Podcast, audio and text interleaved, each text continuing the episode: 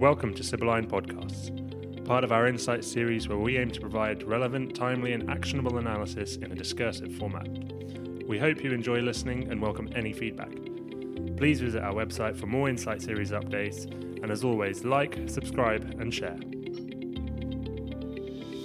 Hello, welcome to Sibylline Podcast series. I'm Guo Yu, lead APAC analyst. I'm joined today by my fellow Asia Pacific analysts Ricardo Cosiani and Adam Mordechai. Together, we will discuss the recently signed security cooperation agreement between China and Solomon Islands.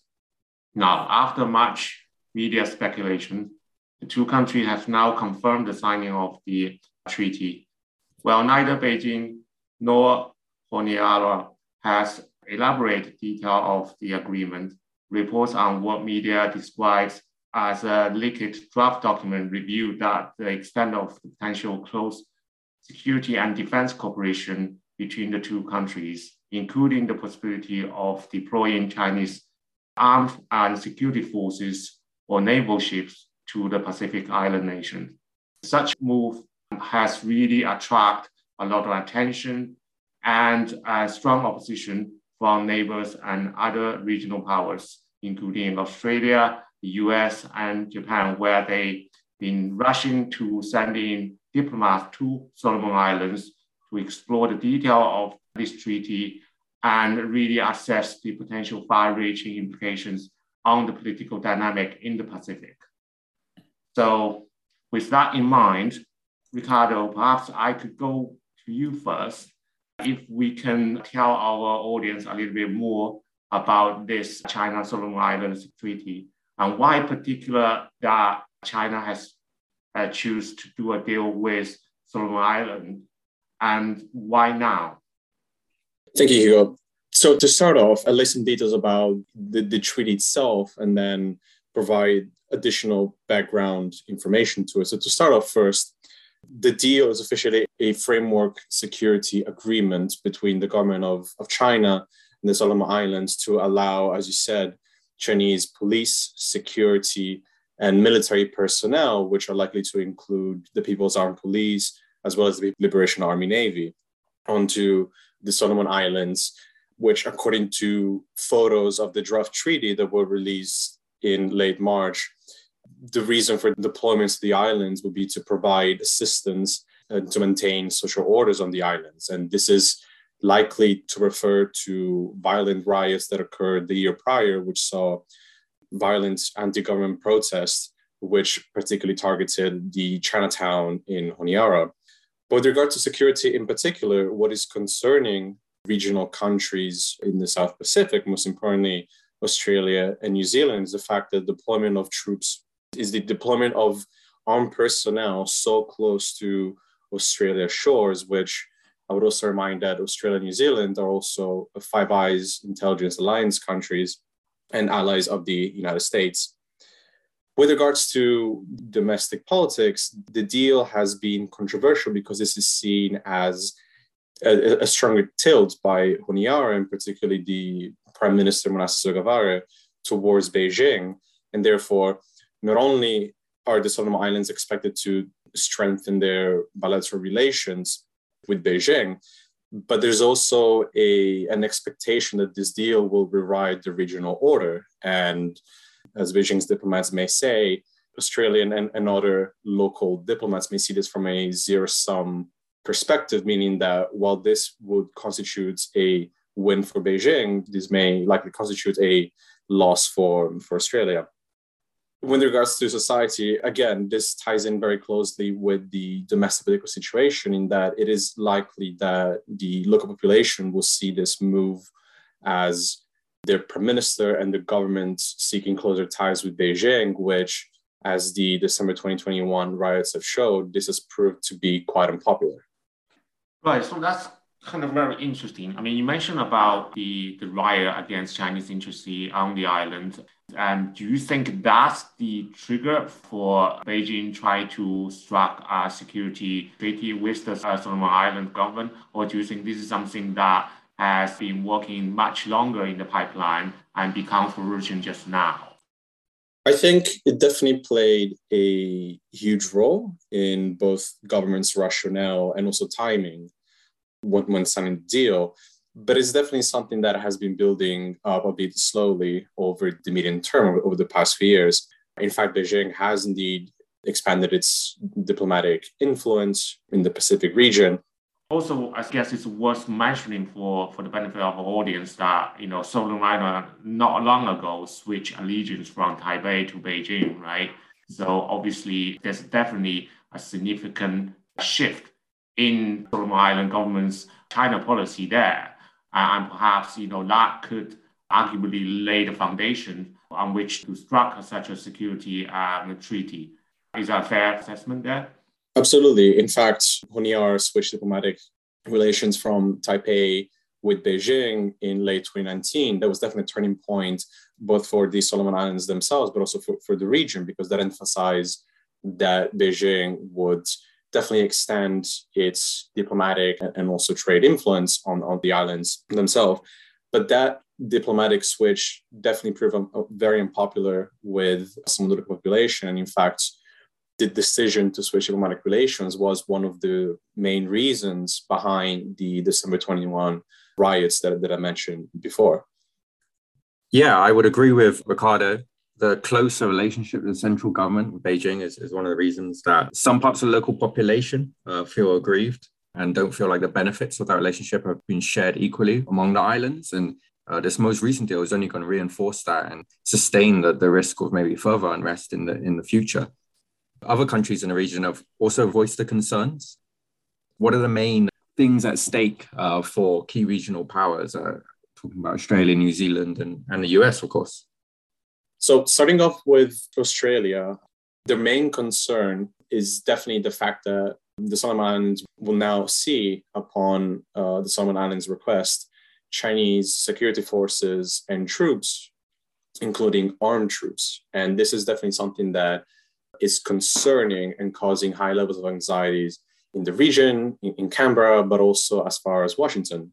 And as I mentioned before, Australia and its neighbor New Zealand are Five Eyes intelligence members. And noting these elements, the presence of security and military personnel on the islands is definitely, from their perspective, poses several security threats, including that of possible espionage. And a very important and concerning point, again, for the same countries that, that I mentioned, is the possibility that this security agreement would allow the possible regular visits, including logistical replenishments by Chinese naval ships. And this is definitely something that is of huge concern for these countries and something that Australian Prime Minister Scott Morrison labeled as a red line.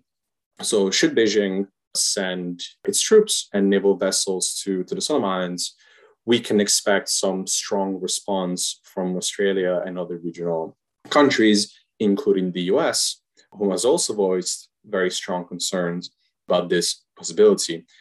Because the additional presence of the Chinese military in, into the South Pacific and so close to Australian shores is seen as a, an extension and expansion of China's military presence, as assertiveness, aggressiveness, and its fear that this will tilt the balance of power more to Beijing's favor.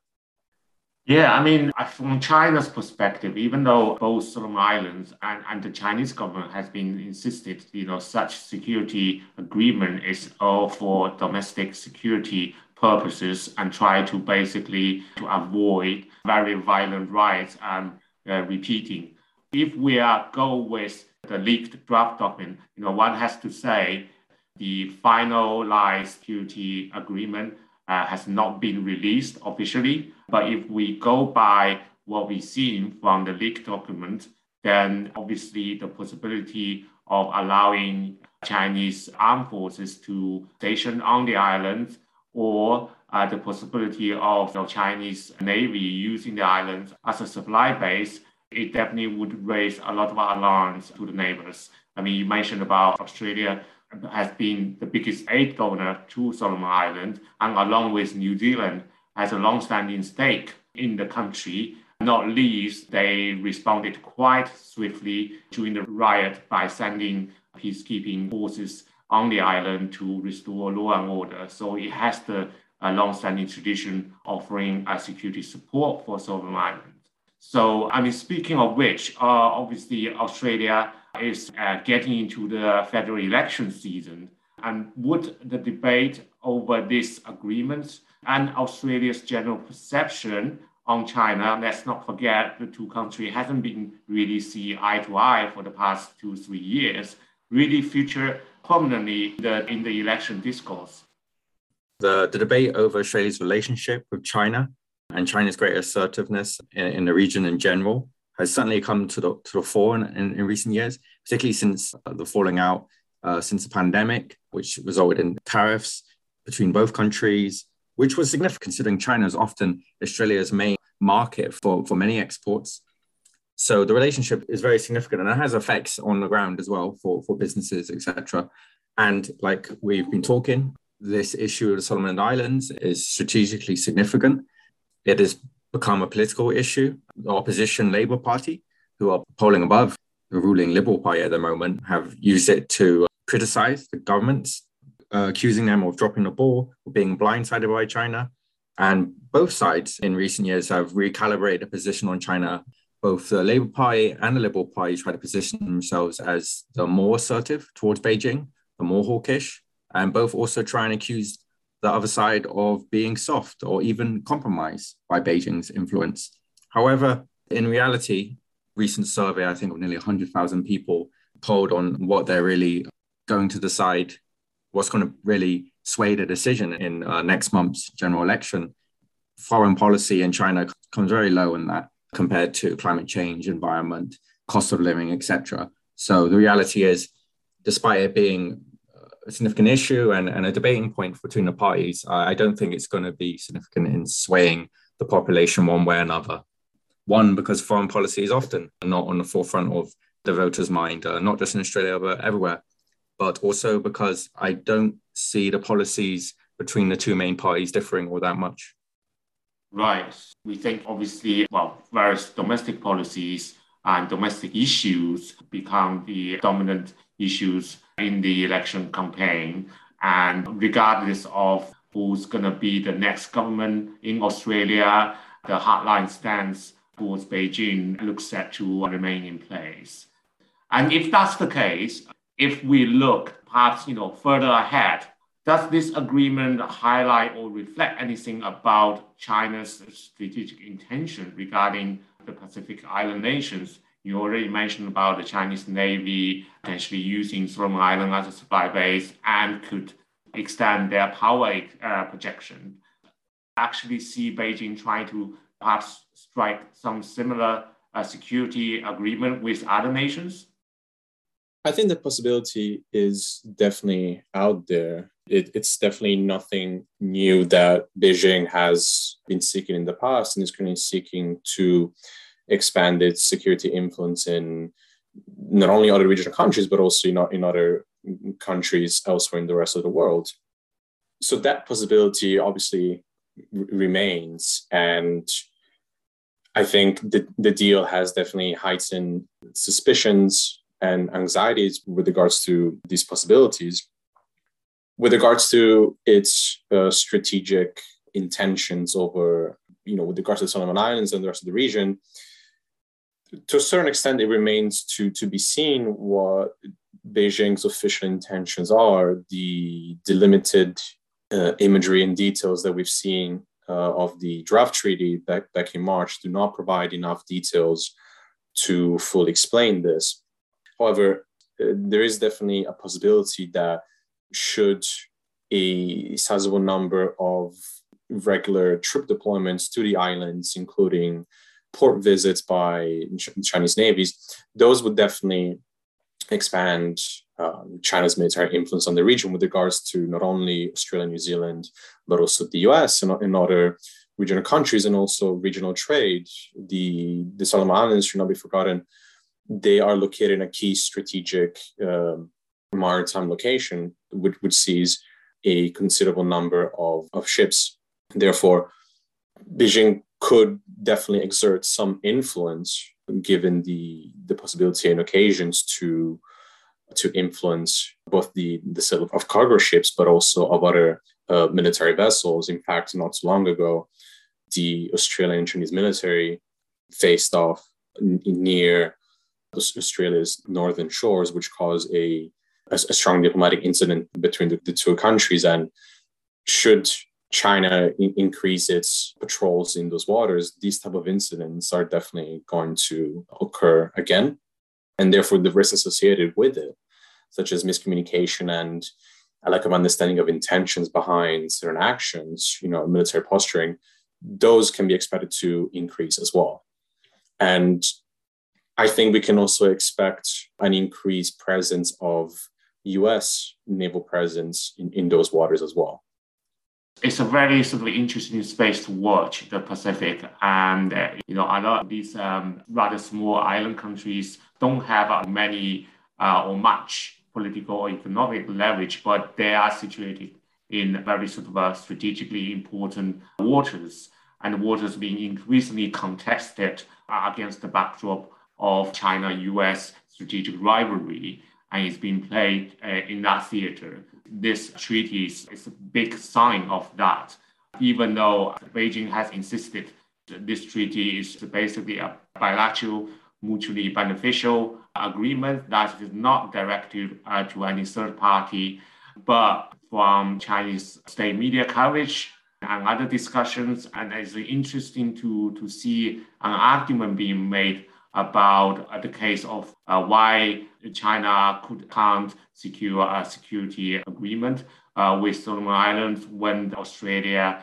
you know, secure nuclear uh, submarine supply deals uh, with US and then the UK. So, so you can see there's a thinly veiled criticism or attack against the so-called AUKUS agreement, which has you know generated a lot of displeasure from China um, last year when it first came out. So, if I may expand on your last point, I agree with you that, and I've noted a an increase in, in mentions by the Chinese Ministry of Foreign Affairs with regards to the AUKUS agreement, but also more significantly was de facto rejection of the regional order in the South Pacific. For example, on 25th of April, the, the spokesperson of the Chinese Ministry of Foreign Affairs, you know, he noted and rejected the, the South Pacific and in particular Solomon Islands as being part to the backyard of the US or, or Australia. And went as far as mentioning and contrasting and rejecting the US so called Monroe Doctrine, indicating that Beijing is strongly refusing the, the international order as we've seen now, and that possibly it intends to apply its own to, to the region. And it's also this that is causing anxieties in Australia, New Zealand, the US, even as far as Japan as well, who has also voiced its concern in a recent diplomatic visit to, to Honiara, again, seeking assurances that the Solomon Islands will not host a Chinese military base. And so, on top of that, another fear from the region, not only the South Pacific, but also the rest of Southeast Asia and East Asia, is the fear of similar agreements being signed between other countries that not only would pose such security threats as we just discussed, but also it would imply that certain values as proposed by Beijing, in particular secrecy, will become more dominant. And if such secret and non-transparent deals become the norm, then it will become even more likely that tensions between countries associated with, with the West, like the, the US, Australia, New Zealand, as well as Japan, would definitely voice concerns with Beijing, raise regional tensions, raise misunderstanding, and therefore raise the risk of possible military confrontations in the region. I think you definitely made that important and good point about uh, the lack of transparency there. You know, as we said, they have not released the, the final uh, agreement and just confirmed it's been signed. And from what we read from the leaked draft, you know, paper, it's very door brushed, uh, so to speak, in terms of uh, uh, the conditions under which that China could, might deploy troops And it's such a, a lack of definitive conditions or terms that, that really raised concerns for other regional stakeholders and fear that Beijing could utilize this treaty to further project its uh, strategic interests in the region. Not only that, but when, when reading the, the draft treaty, the wording is not only quite vague, as one would expect from this type of treaties by, by Beijing, but there's also some interesting language used. And in particular, uh, the Solomon Islands will not only provide China with quote unquote all necessary facilities and assistance, including the entry of personnel and weaponry, as well as providing China with intelligence, but the way the, the, the framework is structured would see the Solomon Islands requesting China for their security military presence, as well as providing them with permission to deploy those, those units. And so what this means is that by providing China with permission from a uh, sovereign state, China is able to sort of contravene its own principle of non interference in foreign affairs, which is one of the pillars of Chinese foreign policy. And so this raises other types of questions from observing regional countries like Australia, but also a key competitor like the US, because this raises the issue of you know making predictions about Chinese behavior more difficult because while on the one hand China officially holds an non-interference policy, and so it is not expected to conduct the type of operations and possibly even sign type of treaties that it has signed with Solomon Islands, but because it receives through this treaty permission from other country, then it is able to to contravene its, its own limitations. And so this will in turn raise further scrutiny and anxieties vis-a-vis China. All coming against the backdrop, as we already highlighted, intensifying rivalry between China and uh, US-led liberal democracies.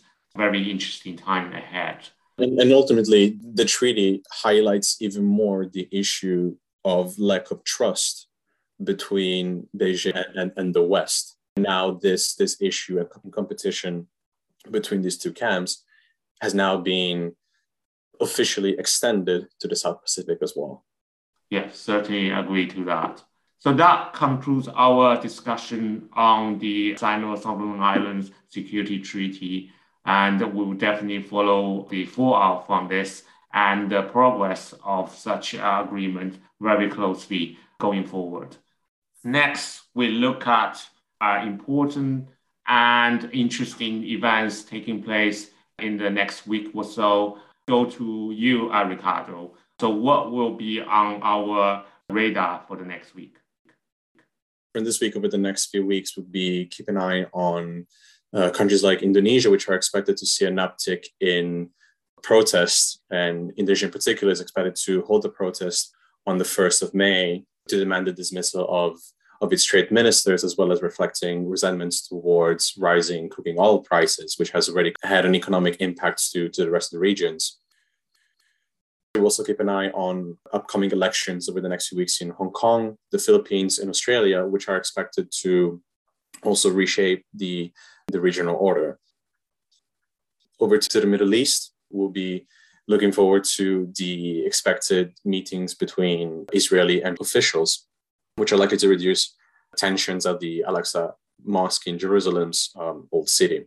However, the, the violent protests in over the coming weeks are expected to remain heightened amid elevated uh, ethnic religious tensions.